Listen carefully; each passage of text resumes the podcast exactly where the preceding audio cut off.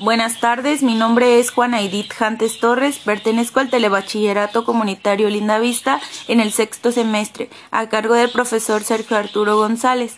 Hoy elegí el tema de disponibilidad del agua. Para comenzar voy a, a, decirles sobre qué es el agua.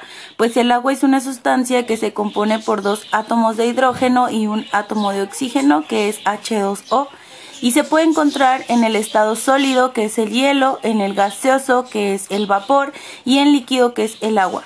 Las propiedades físicas y químicas del agua son muy importantes para la supervivencia de los ecosistemas. También hay estados de agua en el planeta. El agua pues es una sustancia más abundante en el planeta y la única que se encuentra en la atmósfera en estado líquido, sólido y gaseoso. El 97% es agua que pertenece a los océanos y el resto es agua dulce. El agua dulce también está presente en depósitos acuíferos y permafrost lagos, embalses, ríos, humedad del suelo, vapor atmosférico y el agua contenida en los seres vivos, aunque no toda está disponible. Gran parte pertenece siempre helada y formando los casquetes polares y los glaciales. El agua tiene una importancia que se adquiere en los ecosistemas, en los organismos y en las actividades del ser humano. El ciclo hidrológico es de vital importancia para el funcionamiento de los ecosistemas naturales y la regulación del clima constituye el 80% de la mayoría de los organismos, lo que permite que los tejidos y órganos funcionen y mantengan los procesos corporales vitales. Los usos del agua más comunes son la agricultura, el consumo industrial y el consumo doméstico. El continuo crecimiento de la población genera una demanda cada vez mayor de este recurso tan limitado. Más de 35 millones de mexicanos viven con escasez extrema de agua, arriba de 43 millones con disponibilidad baja. De continuar los actuales esquemas de uso y aprovechamiento ineficiente de los recursos hídricos, el futuro de México se ve seriamente amenazado.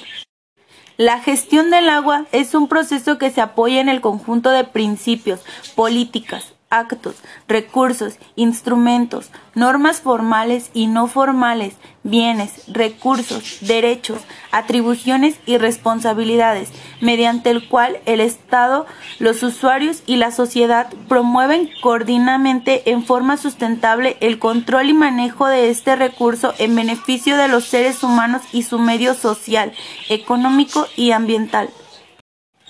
Uno de los instrumentos de mayor relevancia en la gestión de los recursos hídricos es estimar la disponibilidad del agua en las cuencas hidrológicas, ya que a partir de sus magnitudes se podrán establecer los niveles de escasez o abundancia, asignar equitativamente los requerimientos de los usuarios o llevar a cabo la planeación del recurso agua a corto, mediano o largo plazo. La disponibilidad natural media de agua por habitante en un año es un indicador fundamental para evaluar la situación de los recursos hídricos de una cuenca hidrológica. Se considera que existe una escasez extrema cuando es menor a mil metros cúbicos por habitante por año valor que limita drásticamente las posibilidades de desarrollo. La disponibilidad presenta una escasez crítica si su valor se encuentra entre 1000 y 1700 metros cúbicos por habitante por año. Situación en la cual es necesario tomar medidas urgentes para preservar el recurso. Se tienen disponibilidades bajas y medias si los valores oscilan entre 1.700 y 5.000 metros cúbicos por habitante por año y 5.000 y 10.000 metros cúbicos por habitante por año, respectivamente. Si las magnitudes son superiores a 10.000 metros cúbicos por habitante por año, se considera que hay disponibilidad alta. En la actualidad, más de 50% de los países tienen disponibilidades medias anuales per cápita menores a 5.000 metros cúbicos y más de 15% está colocado por debajo de la barrera que define la escasez crítica. Con las tendencias actuales, en el año 2025, las dos terceras partes de la población mundial vivirán en países con disponibilidad baja de recursos hídricos.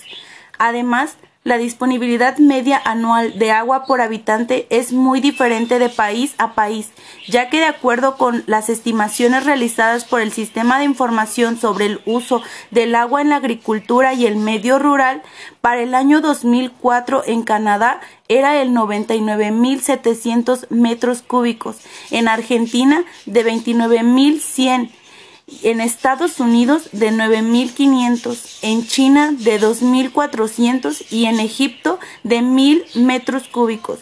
México, con una disponibilidad de 4.094 metros cúbicos por habitante, ya se encuentra en el grupo de los países con disponibilidad baja.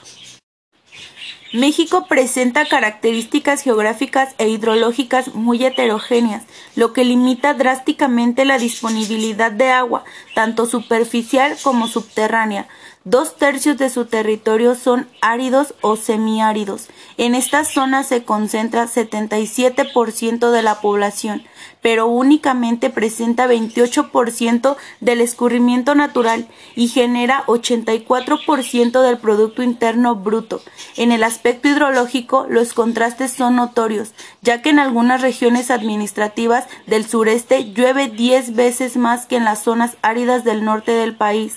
Las situaciones anteriores propician la competencia por el agua, su contaminación y la sobreexplotación de los mantos acuíferos. La gestión del agua en México se ha aplicado en forma aislada y discontinua, sin una planeación integral. Esta situación ha provocado una problemática caracterizada por servicios de agua potable, alcantarillado y saneamiento, deficientes para la población urbana y rural, contaminación de cuerpos de agua por descargas residuales sin tratamiento, daños por inundaciones y sequías, conflictos entre usuarios por las fuentes de abastecimiento de agua, sobreexplotación de acuíferos, uso ineficiente del agua en núcleos urbanos y en zonas agrícolas y algunos otros problemas locales. Asimismo, la problemática se ha incrementado por el desequilibrio entre la disponibilidad del agua y la población, ya que las cuencas hídricas tienen un volumen de agua limitado para satisfacer las necesidades de los habitantes asentados en ella y de las actividades productivas que requieren este recurso. En México no se aplica este principio y es común que núcleos urbanos, parques industriales y zonas agrícolas se desarrollen en lugares sin disponibilidad suficiente de agua por su parte, la disponibilidad de líquido puede incrementarse en una cuenca hidrológica si los usos ineficientes en zonas urbanas y agrícolas se optimizan. Se incrementa el uso de agua tratada en actividades que no requieren agua potable o si se reduce la dotación de agua por habitante. Por ejemplo, una alternativa viable es reducir el porcentaje de fugas en las redes de agua potable de las áreas urbanas. En promedio se pierde 40% del agua abastecida. En el año 2000 se fugaron por las redes de agua potable 119 metros cúbicos por segundo. Si se supera un metro cúbico por segundo y se supone una dotación de 200 litros por habitante por día, se podría abastecer a un núcleo poblacional de 432 mil personas. Otra alternativa factible es fomentar el uso eficiente del agua en la producción agrícola. De acuerdo con estudios llevados a cabo por la Comisión Nacional de Agua, únicamente se aprovecha 40% del agua que se utiliza en el riego agrícola.